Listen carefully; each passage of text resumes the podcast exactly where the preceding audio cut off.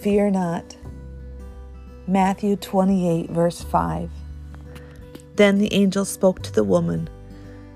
Don't be afraid, he said. I know who you're looking for. It's Jesus who was crucified. He isn't here.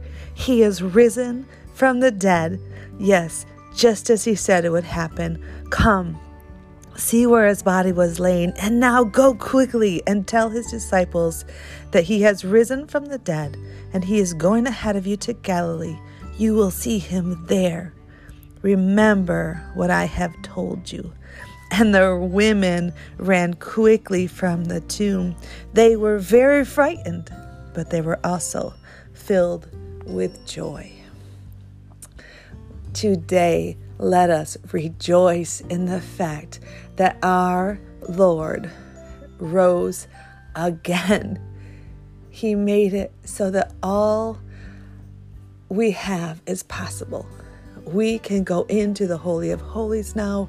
We are forgiven of our past, our sin, and our shame, and we do not have to fear what man says.